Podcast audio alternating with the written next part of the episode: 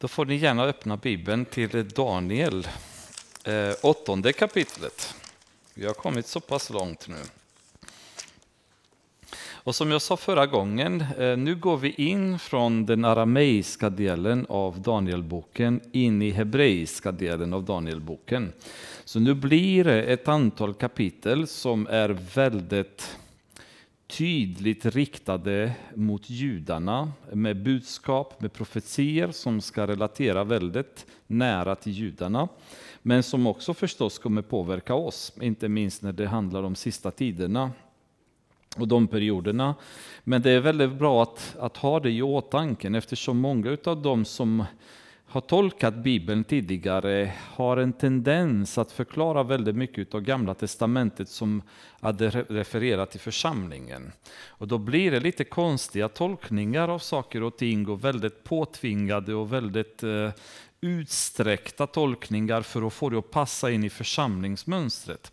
När det i själva verket är faktiskt det mesta i Gamla Testamentet riktat till judarna och budskap till dem. Ehm, sen att församlingen sen är med med det från, eh, eh, från vissa vinklar, det stämmer helt och hållet. Men återigen, församlingen var en stor gåta för profeterna under gamla testamentaliska tiden och de visste inte så mycket om den här perioden.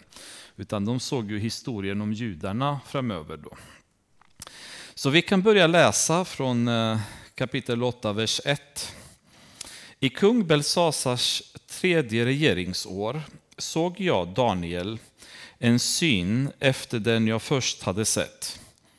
När jag betraktade denna syn såg jag mig själv i Susansborg i hövdingdömet Elam. I min syn såg jag att jag var vid floden Olai. När jag såg upp fick jag se en bagge med två horn stå framför floden. Båda hornen var höga men det ena var högre än det andra. Och det som var högre sköt upp sist. Jag såg baggen stöta med hornen västerut, norrut och söderut.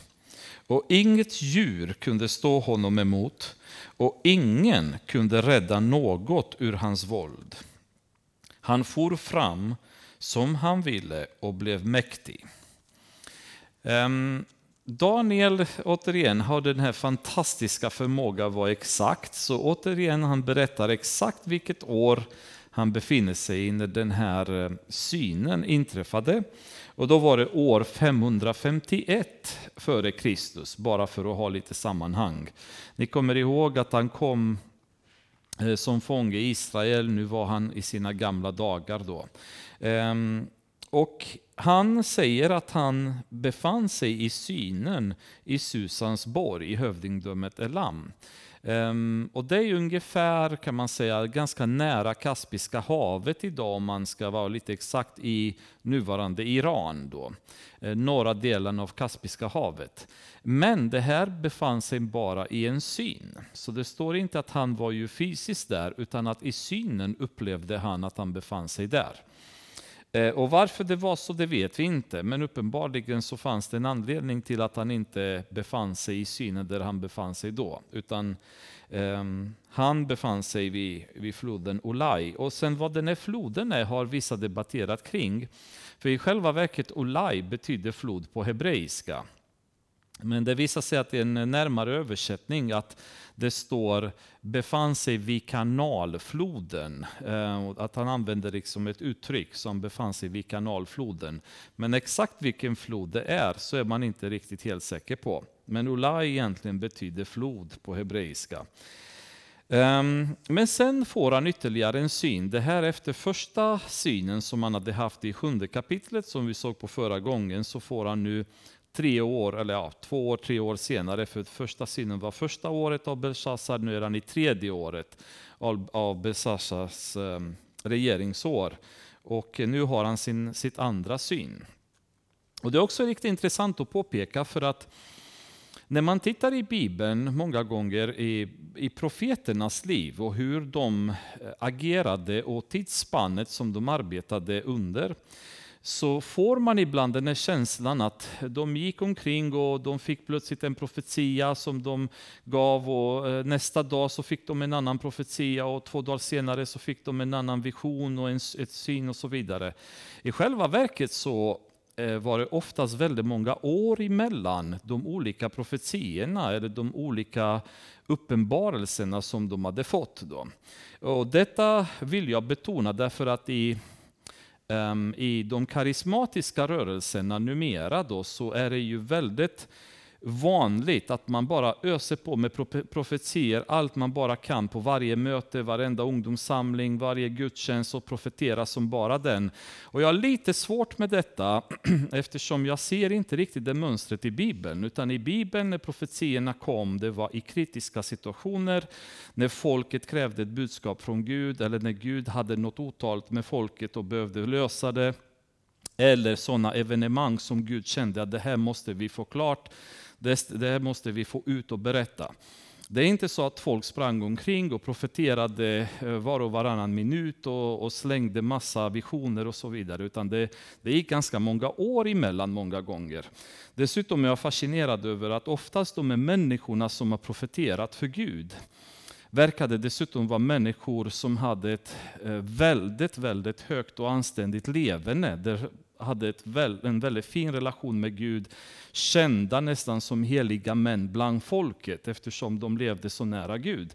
Tittar jag på en del av profeterna idag som slänger profetier i varenda kanal till gudstjänst eller eh, God Channel när jag tittar på amerikanska församlingar och så, så kan man bli lite tveksam där huruvida de här människorna är så stora andliga profiler. Eh, och det finns en gräns ibland där karisma möter charismania, som man säger på engelska, där en, en andlighet förvandlas till galenskap. Och där måste vi vara väldigt försiktiga så att vi inte blandar Gud i, eh, i saker som vi själva hittar på, eller att vi faller i någon slags eh, trans själva eller att vi har tankar som vi tror kommer från Gud men vi egentligen inte är säkra. Det är Guds röst som talar och så går vi vidare och drar igång profetier. För det skapar bara kaos och det skapar oreda. Men profetia i den äkta bemärkelsen är extremt nödvändig för församlingen och det är nödvändigt för kristenheten och även för världen idag. För profeterna har talat även mot eller till de otrogna många gånger och inte bara till judarna. Utan de har gått ut, eh, ni minns Jona i Ninive, han har ju försökt visserligen att slippa det, men han hade inget val. Alltså Gud ville att han skulle gå till Ninive och predika eller profetera till dem som var otrogna. Så eh, profeterna är extremt viktiga och Paulus säger i Korintierbrevet att när han pratar om tungotalet och profetia, att vi ska helst eftersträva profetia. Då.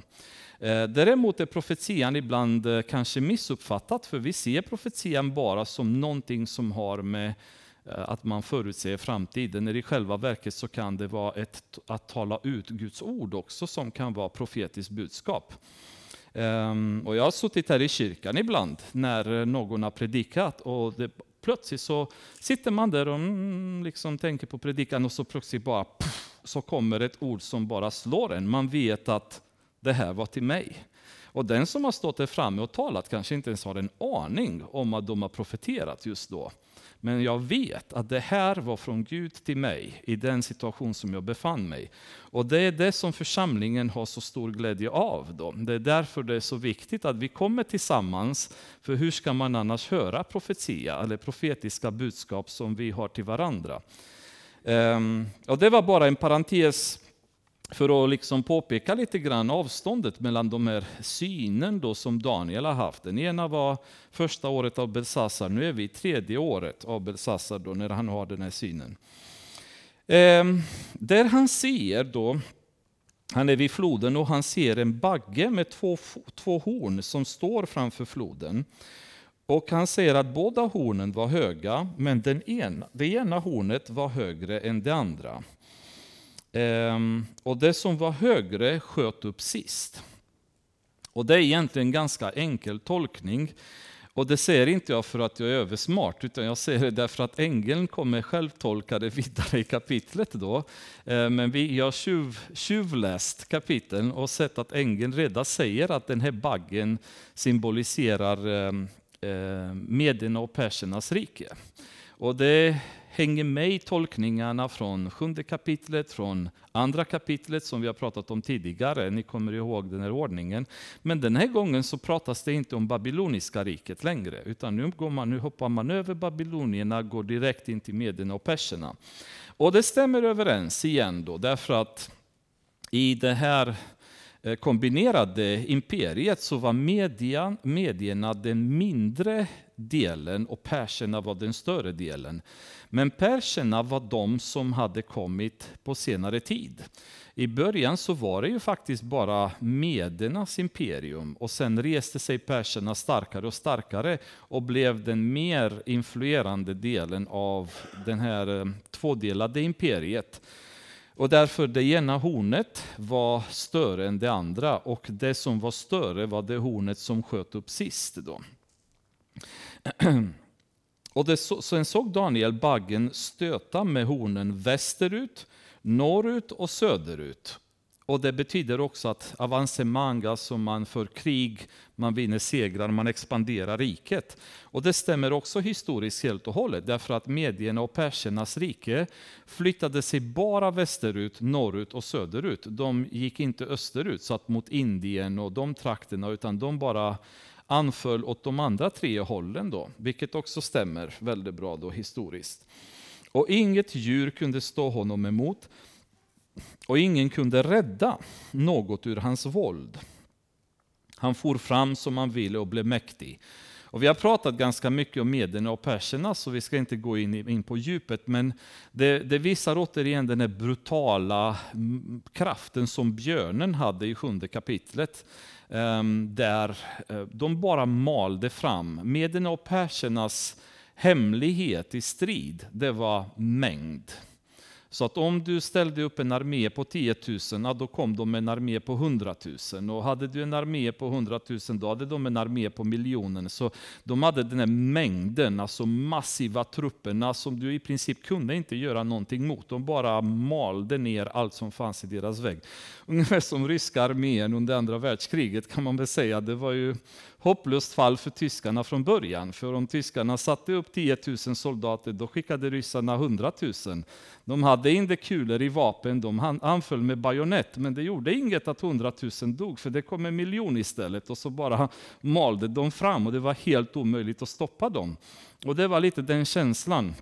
Det är kanske därför många tror att det var ryssarna det pratades om här, då när vi pratade förra gången, om ni kommer ihåg, att björnen trodde en del av var ryssarna. Men eh, det passar inte alls i historien, så det vore verkligen att, att, att tvinga Bibeln till extrem för att säga att det är ryssarna det handlar om. Men en, en enorm armé, mäktig, som inte gick att stå emot. När jag funderade på detta, se då kom en bock västerifrån.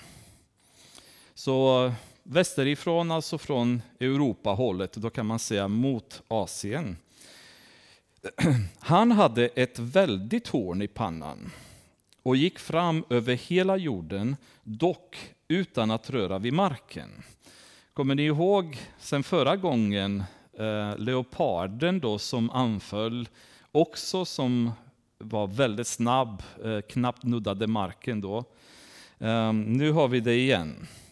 Han närmade sig baggen med de båda hornen och den som jag hade sett stå framför floden, och han sprang emot honom i raseri.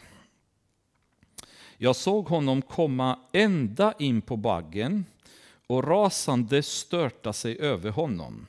Och han stångade baggen och krossade hans båda horn så att baggen inte hade någon kraft att stå emot honom. Sedan slog han honom till marken och trampade på honom. Det fanns ingen som kunde rädda baggen ur hans våld. Um, återigen enkelt, uh, återigen för att ängeln ger förklaringen senare i kapitlet. Så det är ju grekiska imper imperiet det handlar om. Uh, de nämner det som Javans land, men det var samma namn för, som de använde för Grekland. Och då vet vi vem den, det här stora hornet var. Det var Alexander den store. Eh, och då kan vi stanna lite grann och se en annan vinkel då, eftersom det här betonar lite andra, andra delar av den perioden än vi kanske tittat på. Och framförallt så beskrivs det här, den här baggen, utöver att den är väldigt snabb, och vi har kollat på hur snabba de var, grekerna, och hur snabbt imperiet etablerades. Men den här gången så säger de att eh, han anföll med raseri. Eh, när Alexander den store kom till makten så var Grekland ett väldigt litet, litet land. De hade inget, inte i närheten av något imperium. Eh, hans pappa blev mördad, så han hamnade vid 20-årsåldern vid makten i princip utan att ha något val. Då. Eh, och I hans eh, hjärta så fanns det en väldig eh, aggressivitet på grund av det. Så när han startade krigen mot perserna, då hade han 35 000 soldater mot en jättearmé. Jag tror perserna hade över 100 000 soldater då, som de mötte. Eh, men historien beskriver att det perserna inte hade räknat med i den striden, det var den ilska med vilken grekiska soldaterna kämpade och den lojalitet med vilken de stod fast vid Alexander den store. Så att eh, eh, utöver den militärstrategin som de använder så beskrivs den grekiska armén som i princip outtröttlig. Så de gav inte upp och den ilska som de kämpade med gjorde att de besegrade en armé som var i princip tre gånger större än deras egna. Det märkliga för mig var lite grann, och för jag skulle säga att den, hela det här kapitlet som vi läser igenom så skulle jag kalla det för um, en prototyp av antikrist. De karaktärer vi kommer titta på här, det är människor som föregår antikristen. Som genom sitt beteende, sitt sätt att agera, är en, en förebild utav det som antikristen kommer att vara. Och med detta i tankarna så hade jag lite svårt att placera Alexander den store i den här skaran. För för mig var ju han mer en militärgeni, vi läste i skolan vad fantastisk han var som militär etc. När man då gräver sig lite djupare i hans eh, liv så ser man att den enda anledningen till att han kallas för Alexander den store, det är därför att han har expanderat grekiska imperiet till enorma storlekar. Men den store i det, här fallet så har definitivt inte att göra med att han var god. Tvärtom så visade det sig att han var ju extremt grym. Han slaktade hänsynslöst de eh, människor som de besegrade. Och inte bara dem, utan han slaktade även ledarna och kungarna lika glatt. Det är ganska vanligt i krig många gånger att man sparar ledarna när man vinner en strid. Att kungen kanske fängslas eller degraderas eller blir en tjänare i den nya, hos nya kungen på något sätt, en allierad, en vasal och så vidare. Men det är inte jätteofta då man dödar de kungar vars land man tar över. Alexander den store gjorde det, så han massakrerade i princip rubbet när han tog över de territorier som kom igenom. Och dessutom så, så hade han eh, en, tyvärr verkar det som, förkärlek för sprit. Drack ganska, ganska rejält, vilket gjorde att eh, ja, på något sätt så kanske tappade han den medmänskligheten som man skulle haft i kombination av storhetsvansinne och sprit. Ehm, att storhetsvansinnet blev ett problem blev uppenbart när man tittar historiskt på de mynt som, ehm, som gavs genom imperiets tid. Då. I början på mynten så fanns bara hans bild, alltså precis som han antogs såg ut. Lite senare, ehm, genom imperiet, då, genom historien, så börjar mynten förändras. Mer och mer så, så dök han upp på mynt som en förkroppsligande av, av Zeus till exempel, som var grekernas gud, alltså den största guden. Eh, Zeus var oftast representerad med skägg och han satt på en stol och hade en, eh, ja, en stav som han höll i handen och så vidare för att visa sin mäktighet. Och allt eftersom åren gick så började Alexander den store dyka upp på mynt med samma utseende, med samma position som Zeus var i templen i Grekland representerade. Och så mer och mer så ser man hur genom att följa hur mynten såg ut så märker man att från den här vanliga människan som var i början så blev, fick han mer och mer och mer storhetsvansinne där han själv betraktade sig själv som en gud. Och därför eh, vill jag ha det här som en, en förebild utav vad antikristen kommer vara. Och ni kommer se senare i kapitlet att det, vi kommer närmare och närmare och närmare de egenskaper som egentligen antikristen kommer ha.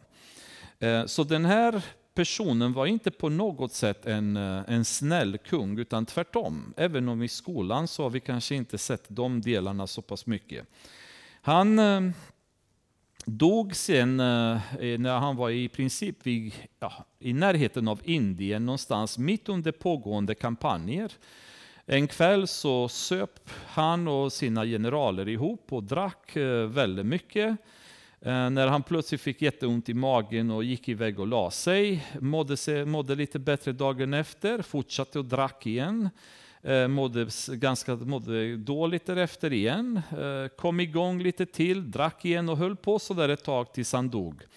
Huruvida han dog på grund av spriten eller dog på grund av att det var förgiftad sprit, det vet man ju inte. Men hur, hur som haver, det är ganska tråkigt om man tänker så när du är i i toppen av din makt och så dör du på grund av att du har supit. Känns lite onödigt när man har kämpat ändå så mycket. Men det är ju världens synd tar död på människor hänsynslöst. Det är ju precis det det händer.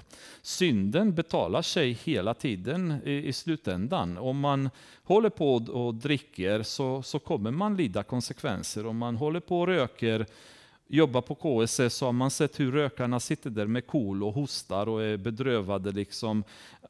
Man kommer inte ifrån. Så vare sig du är rik eller du är fattig, du är berömd eller icke berömd, lever du i synd så kommer synden ta död på dig. Man tittar på väldigt många av eh, världsstjärnorna, sångare och så vidare.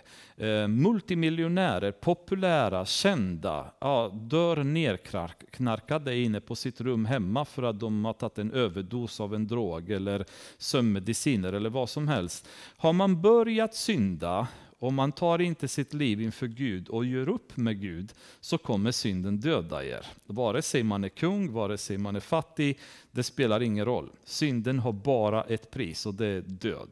Det kvittar vem man är. Bocken blev mycket mäktig, men när han var som starkast brast det stora hornet sönder och fyra andra stora horn kom upp i det ställe, riktade åt himlens fyra väderstreck. Så som man säger här, bocken blev mycket mäktig, men när han var som starkast brast det. Så precis i toppen av sin karriär, när imperiet hade blivit så stort som det bara kunde bli, då dog han.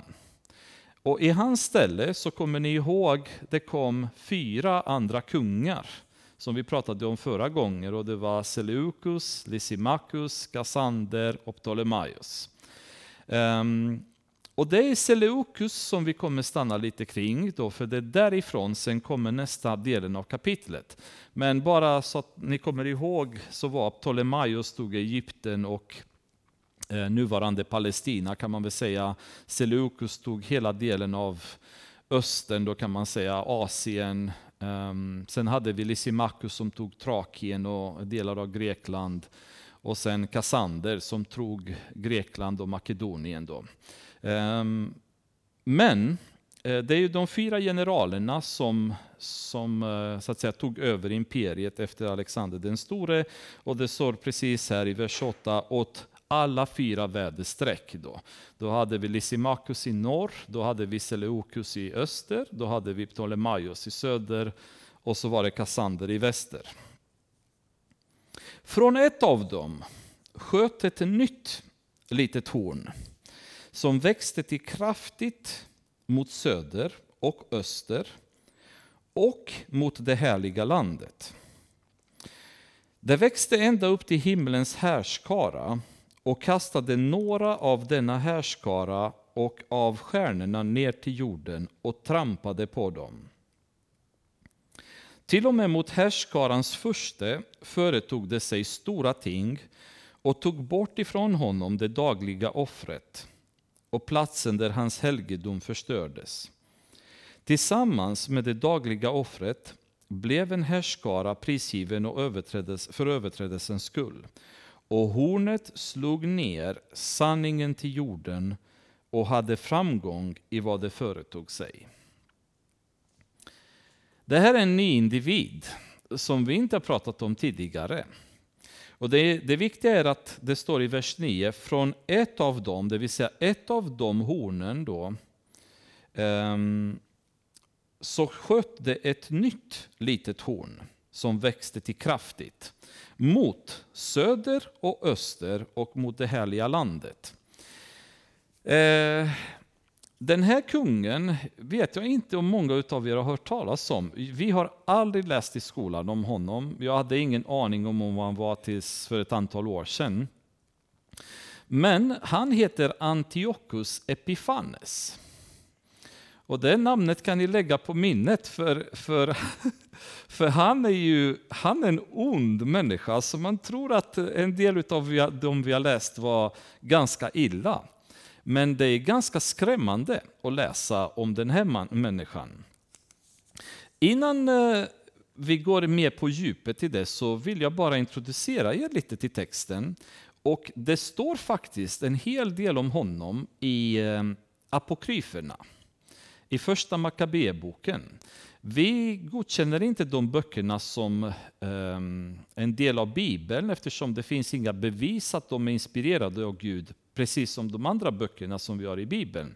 Däremot är de välkända och väl beprövade historieböcker, där historien så att säga, stämmer överens med verkligheten. Så ur historisk synpunkt är väldigt intressanta böcker att använda även av sekulära historiker, men som eh, en uppenbarelse från Gud så finns det inget bevis att de böckerna har varken godkänts av apostlarna, citerats av Jesus eller eh, accepterats av någon annan eh, så att säga, bibelprofil som något profetiskt bok, precis som de andra böckerna i Bibeln. Utav den anledningen så har vi inte dem i Bibeln, katolska kyrkan har dem. Men vi ska läsa från första Makabeboken bara för att ni ska lära känna denna människa som heter Antiochus Epiphanes. Första kapitlet, första versen. Sedan Alexander av Makedonien, det vill säga Alexander den store, Filips son, hade dragit ut från kiternas land och besegrat Darius, persernas och mediernas kung, övertog han dennes kungadöme. Redan förut var han kung i Grekland.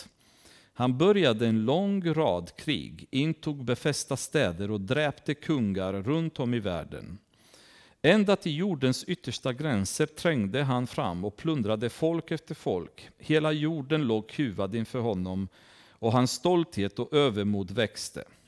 Han samlade en väldig här och härskade över länder och folk och furstar som blev skattepliktiga till honom. Så drabbades han av sjukdom och han förstod att döden inte var långt borta. Då kallade han till sig de förnämsta männen i sin tjänst som hade delat hans liv från ungdomen och skiftade sitt rike mellan dem medan han ännu levde. Vid sin död hade han regerat i tolv år. Männen som stått Alexander närmast tog nu makten, var och en i sitt land. De krönte sig alla till kungar efter hans död. Detsamma gjorde deras efterkommande i många generationer och de vållade mycket ont i världen. Från deras stam utgick ett genomfördärvat skott. Väldigt intressant definition, precis som i Danielboken. Ett genomfördärvat skott. Antiochus Epiphanes, kung Antiochos son, som hade varit gisslan i Rom.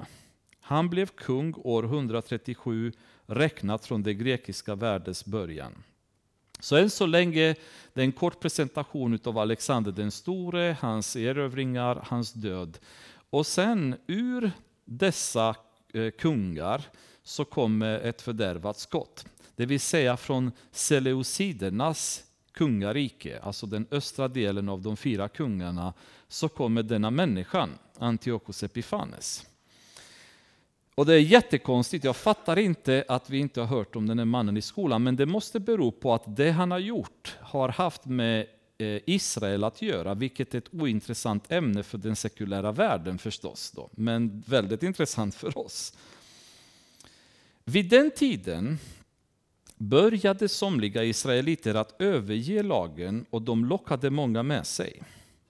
De sade, låt oss närma oss hedningarna som bor omkring oss och sluta förbund med dem. Sedan vi avskilde oss från dem har många olyckor kommit över oss. Detta slags tal vann folkets gillande. Några av dem reste på eget initiativ till kungen och han gav dem rätt att följa hednisk lag och sed.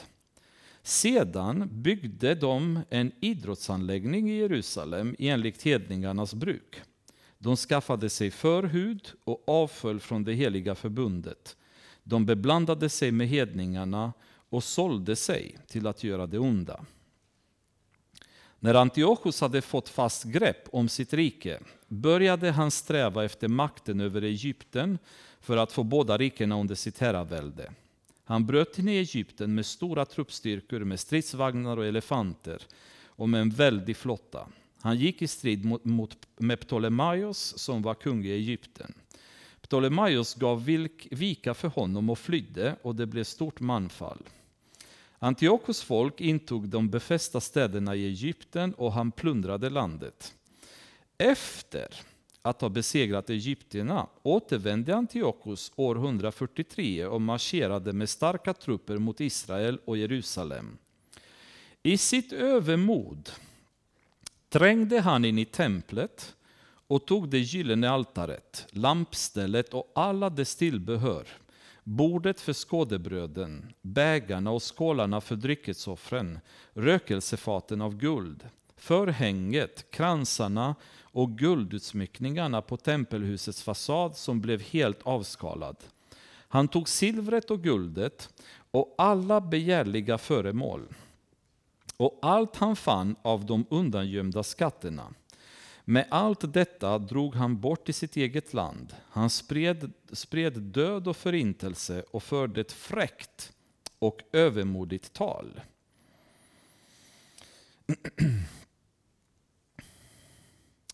Kungen sände ut en skrivelse till hela sitt rike. Alla skulle bli ett enda folk och var och en skulle överge sina lagar och seder. Alla hedna folk böjde sig för kungens befallning. Också många israeliter rättade sig efter den gudstyrkan han föreskrev, började offra åt avgudarna och vanhelgade sabbaten. Alla dessa påbud utfärdade kungen i skrivelser till hela sitt rike. Han tillsatte män som skulle övervaka att hela folket följde dem och han lät befallningen om offren gå ut i var och en av Judas städer. Många bland folket slöt upp kring kungens män, alla de som övergav lagen. De lät mycket ont ske i landet och drev israeliterna att gömma sig var helst de fann en tillflykt. Den femtonde dagen i månaden Kislev, år 145, lät kungen bygga den vanhelgande skändligheten på brännofferaltaret. Även runt om i Judas städer byggdes altaren och man tände rökelse vid husdörrarna och på gatorna. Alla skriftrullar med lagen som påträffades blev sönderrivna och uppbrända. Om man fann någon som ägde förbundets bok eller någon som höll lagen i ära betydde kungens påbud döden för honom. Månad efter månad fortsatte deras våldsdåd mot alla israeliter som de ertappade i städerna. Den 25 dagen i var månad offrade de på det altare som blivit uppfört på brännofferaltaret. Kvinnor som låtit omskära sina pojkar dödades, så som kungen hade förordnat, och de späda barnen hängdes vid halsen på dem. Och det också deras familjer, och de som utfört omskärelsen blev dödade.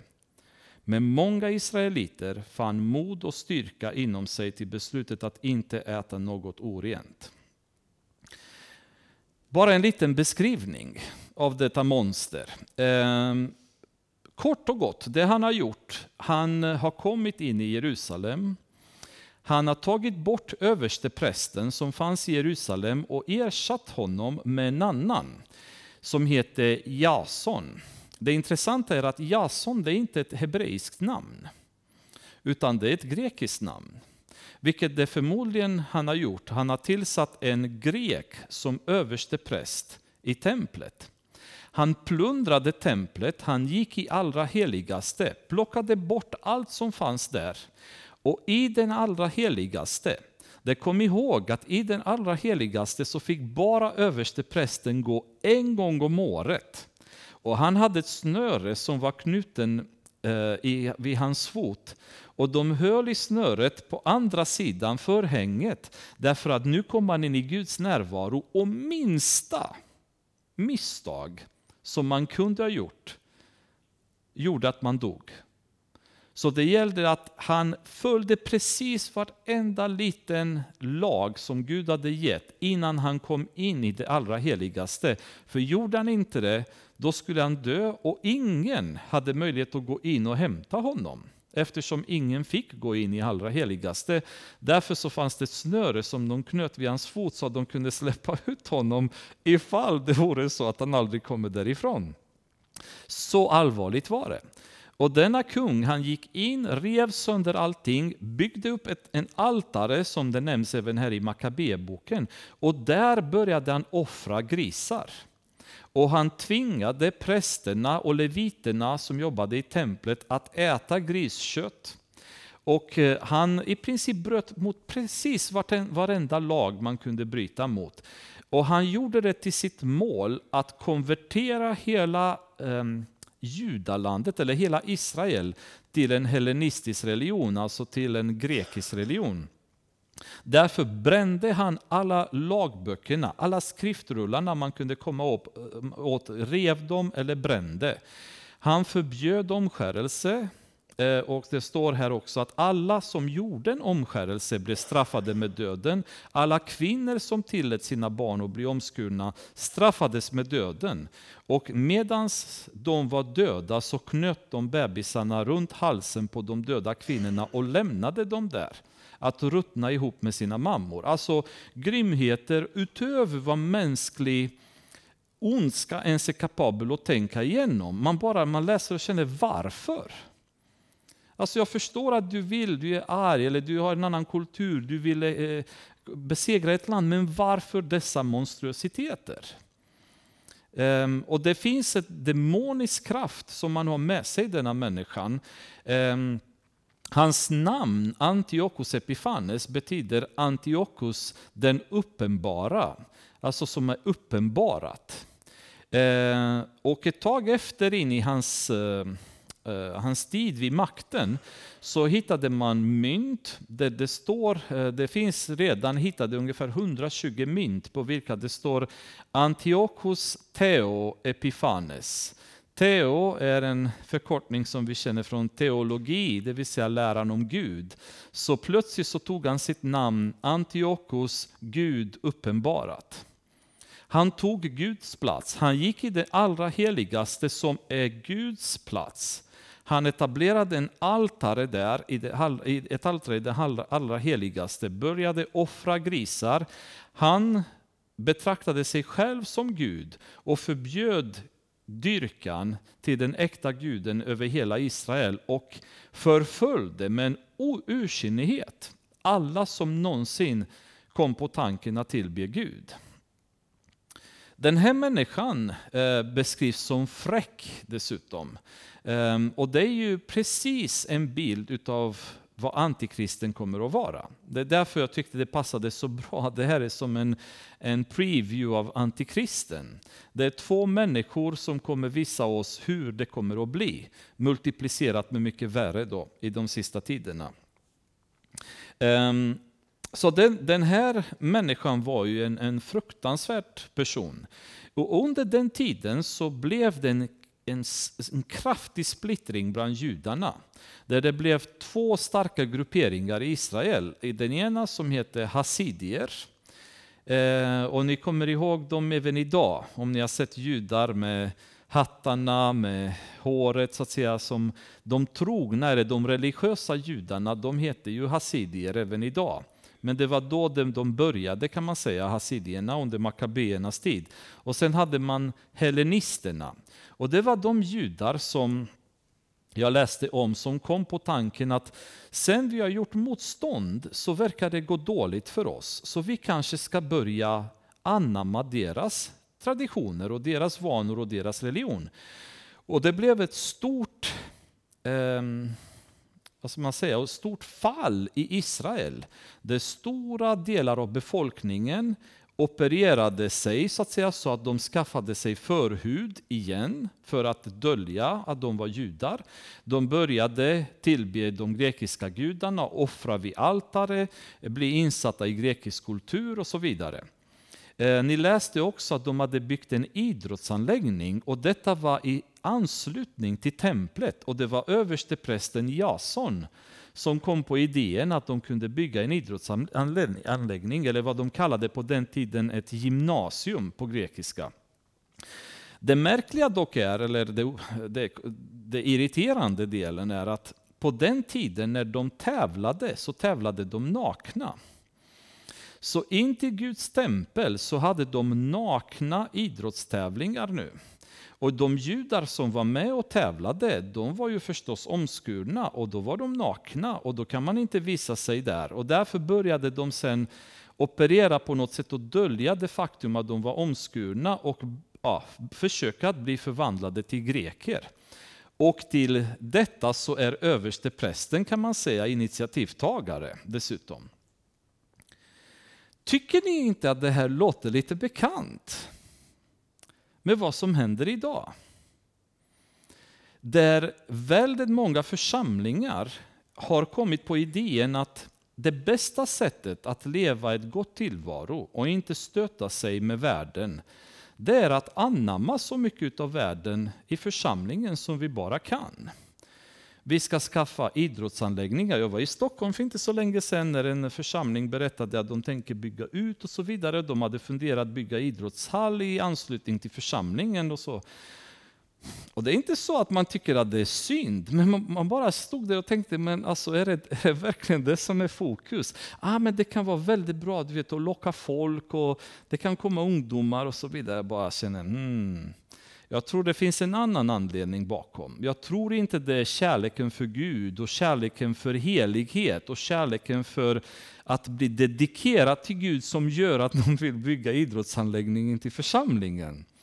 Det är därför att församlingen har blivit mycket världsligare och är attraherad av den här typen av underhållning som världen är attraherad av.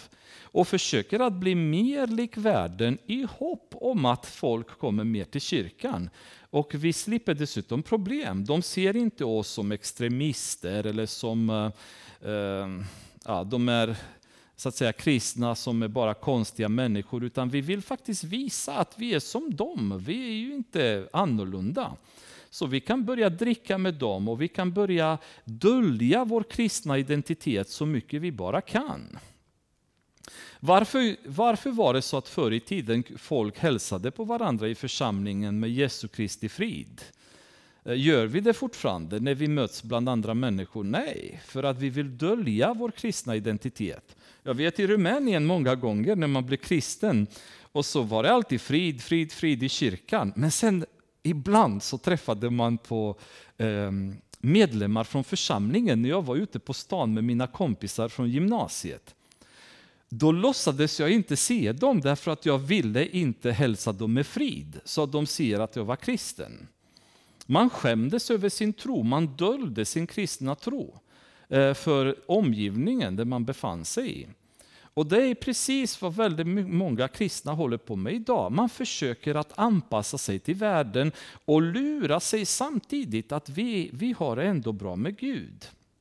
vi kan ändå försöka att på något sätt behålla någon slags tro. Och visst, vi kan ju offra eh, på ett annat sätt. Och visst, altaret, ja, måste det vara verkligen som det alltid varit? Ehm, den här ständiga diskussionen som vi har nu, alltså det, det är en annan tid nu. Det är inte som det var förr.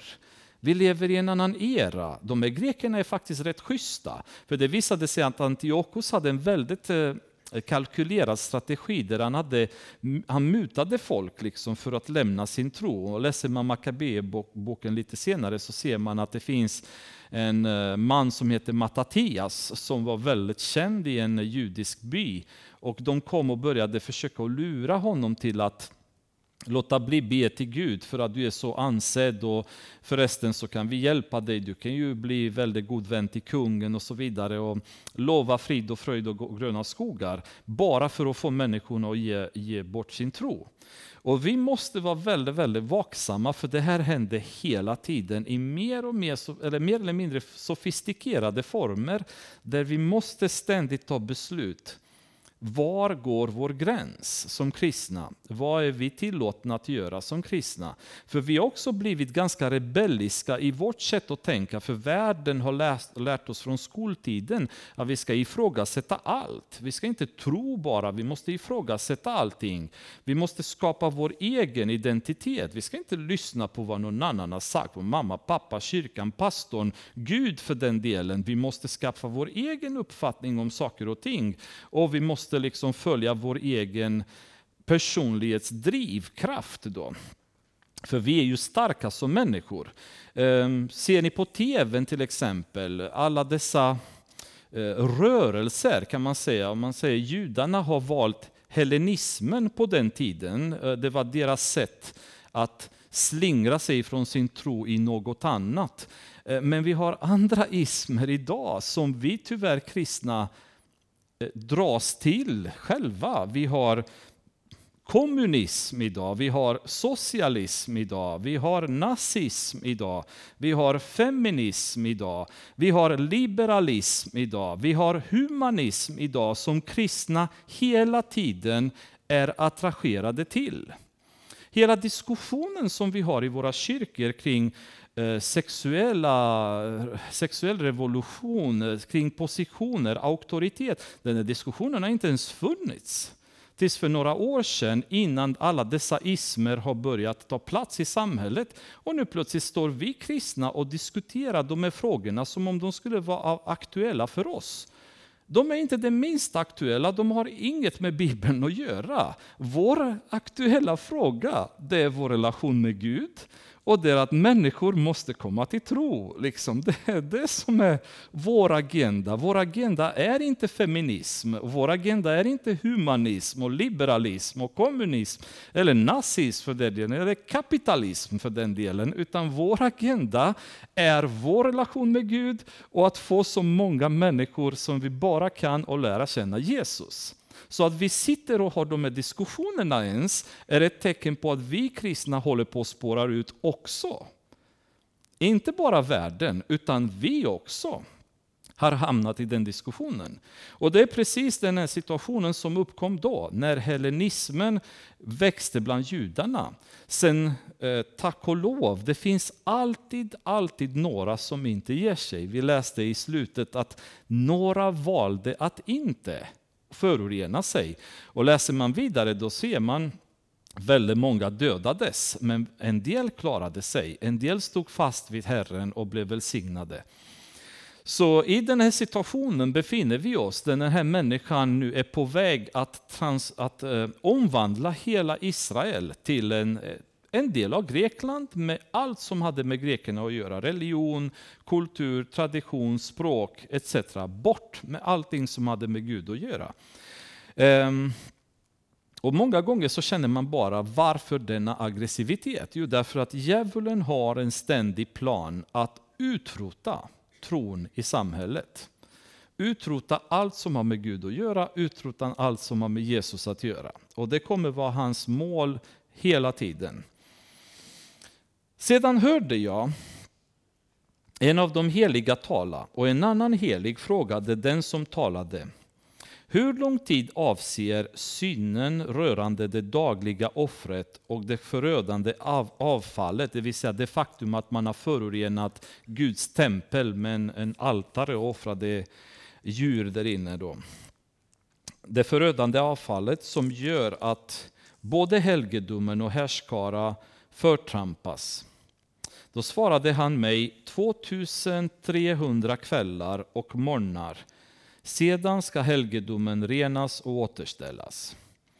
Ehm, 2300 kvällar och morgnar, det vill säga 2300 dagar. Man har inte riktigt kunnat komma på exakt vad detta betyder, men man tror att från den dag då Antiochus blev kung tills den dag då Makabéerna lyckades återta templen, templet och rena det på nytt så passerade 2300 dagar. Problemet är bara att man inte vet exakt när Antiochus drog igång det här. Men när man räknar tillbaka från den dag då Makabéerna återigen Ehm, så att säga, startade eh, tillbedjan i templet på rätt sätt och går tillbaka istället 2300 dagar, då ser man att det är ungefär tiden då Antiochus kom till makten efter hans pappa. Så det kan mycket väl betyda att hans, hans period så att säga, där han förorenade landet då var de här 2300 dagarna.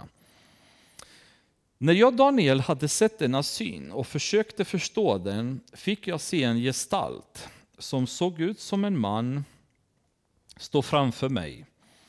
Och mitt över, och mitt över Olai hörde jag rösten av en människa som ropade Gabriel, uttyd synen för honom.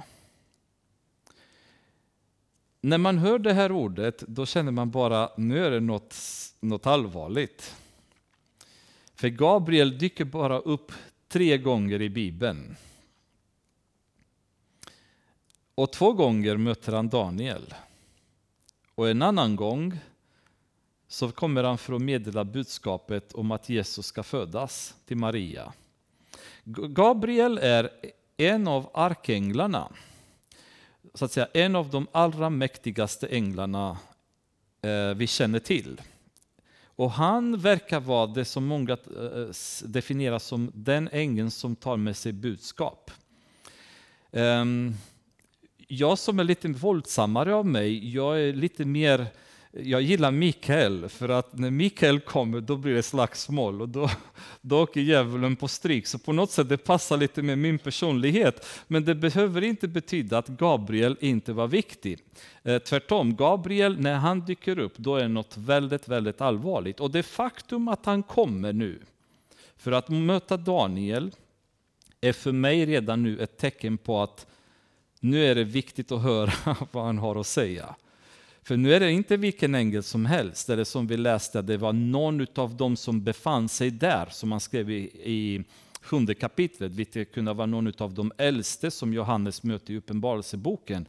Eh, utan den här gången är en av Guds häftigaste änglar som skickas ner för att möta Daniel och ta med ett budskap. Då kom han nära platsen där jag stod men jag blev förskräckt när han kom och jag föll ner på mitt ansikte. Han sade till mig, ge akt på detta du människobarn, ty synen syftar på ändens tid. Och Det här är ett ord som vi behöver ha i tankarna.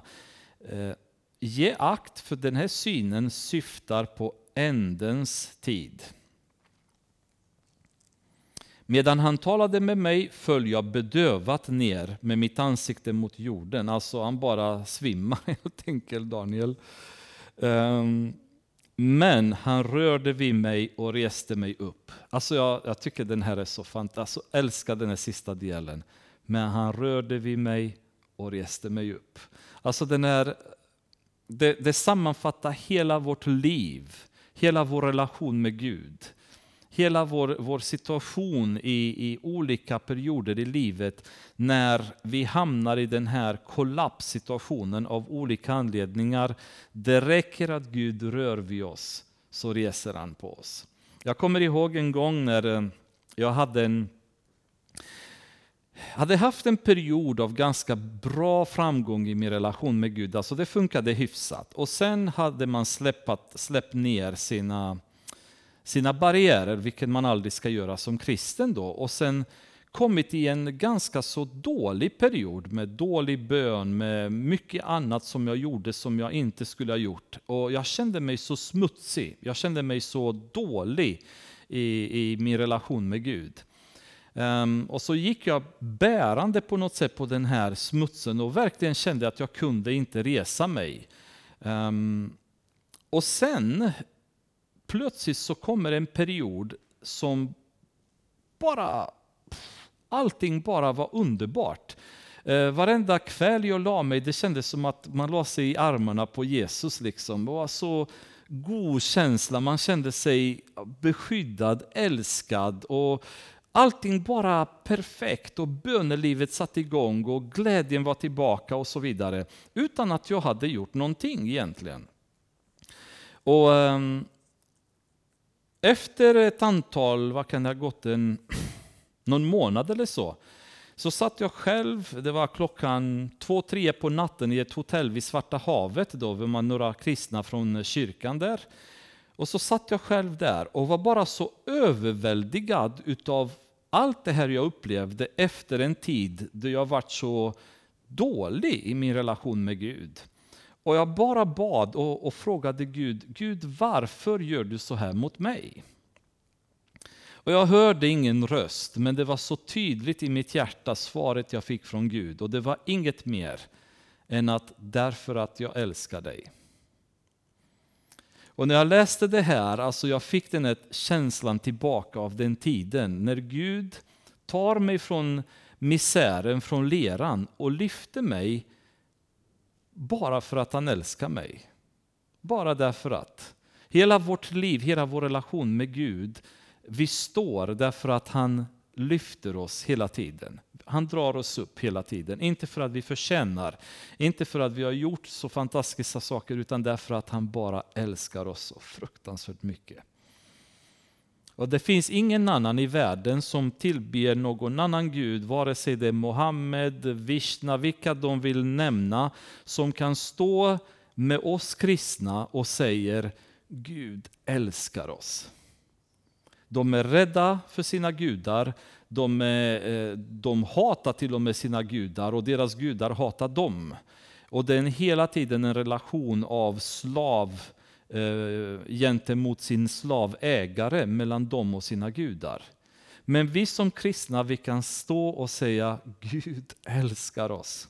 Som Paulus säger, när ni var fiender till Gud så har han kommit efter er. När ni var hans fiender så kom Jesus och dog för er, för att han älskar er.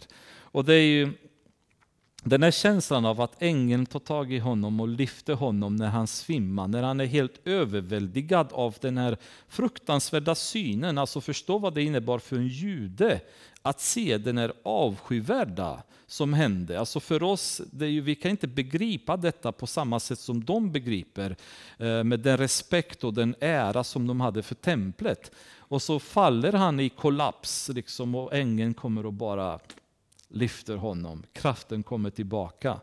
Ehm, och jag är tacksam för änglar. Jag tror eh, många gånger att vi inte hade varit här om det inte hade varit för änglar.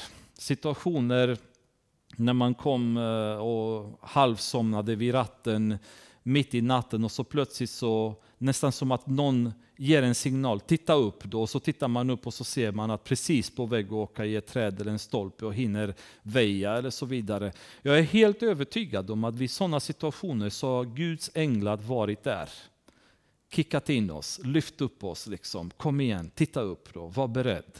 Um, och likaså så får vi behålla det i tanken att när vi sitter i våra rum med stängda dörrar, och sitter där med synda, synder i våra, våra tankar. Om man går och sätter sig på en pub någonstans och dricker när ingen ser, eller svär eller pratar illa om någon annan i tron ingen ser.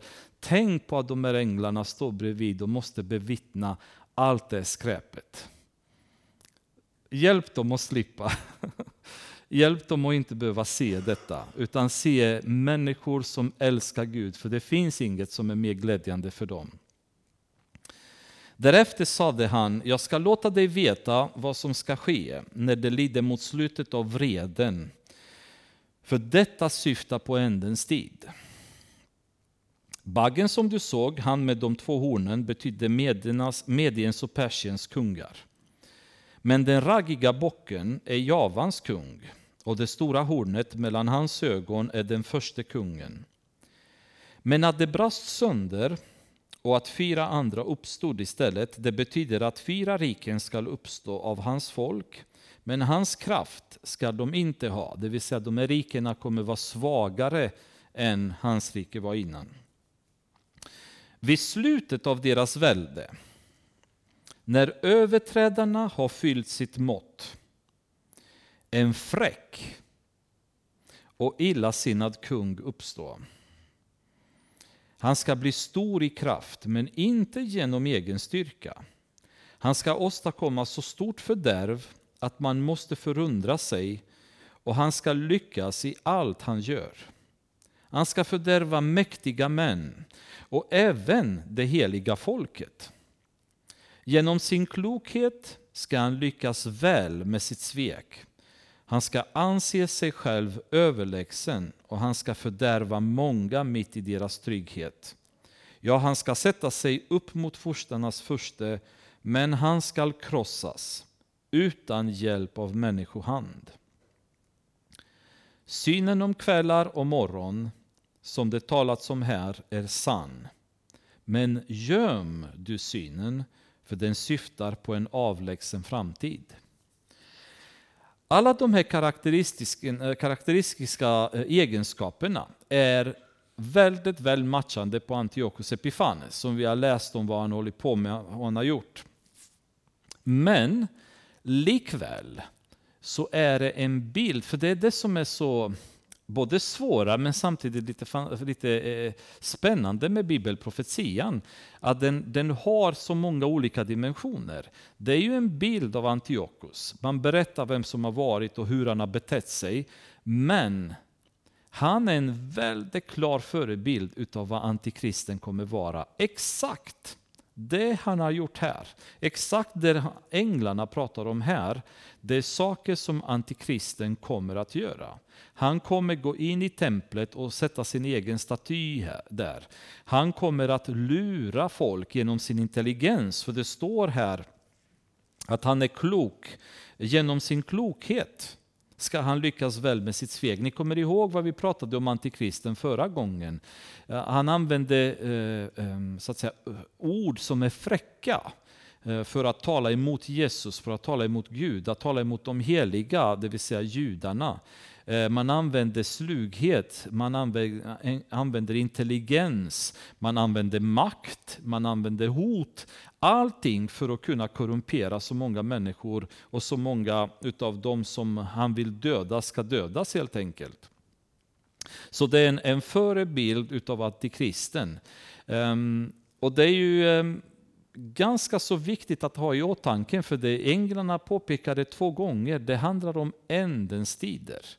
Så det här är ju någonting som funkar för Antiochus, men det här är också något som handlar om ändens tid. Och här blir Daniel lite förvirrad. Han brukar ha koll för det mesta då. Men då skriver han i vers 27, sista versen. Men jag Daniel blev kraftlös och låg sjuk en tid.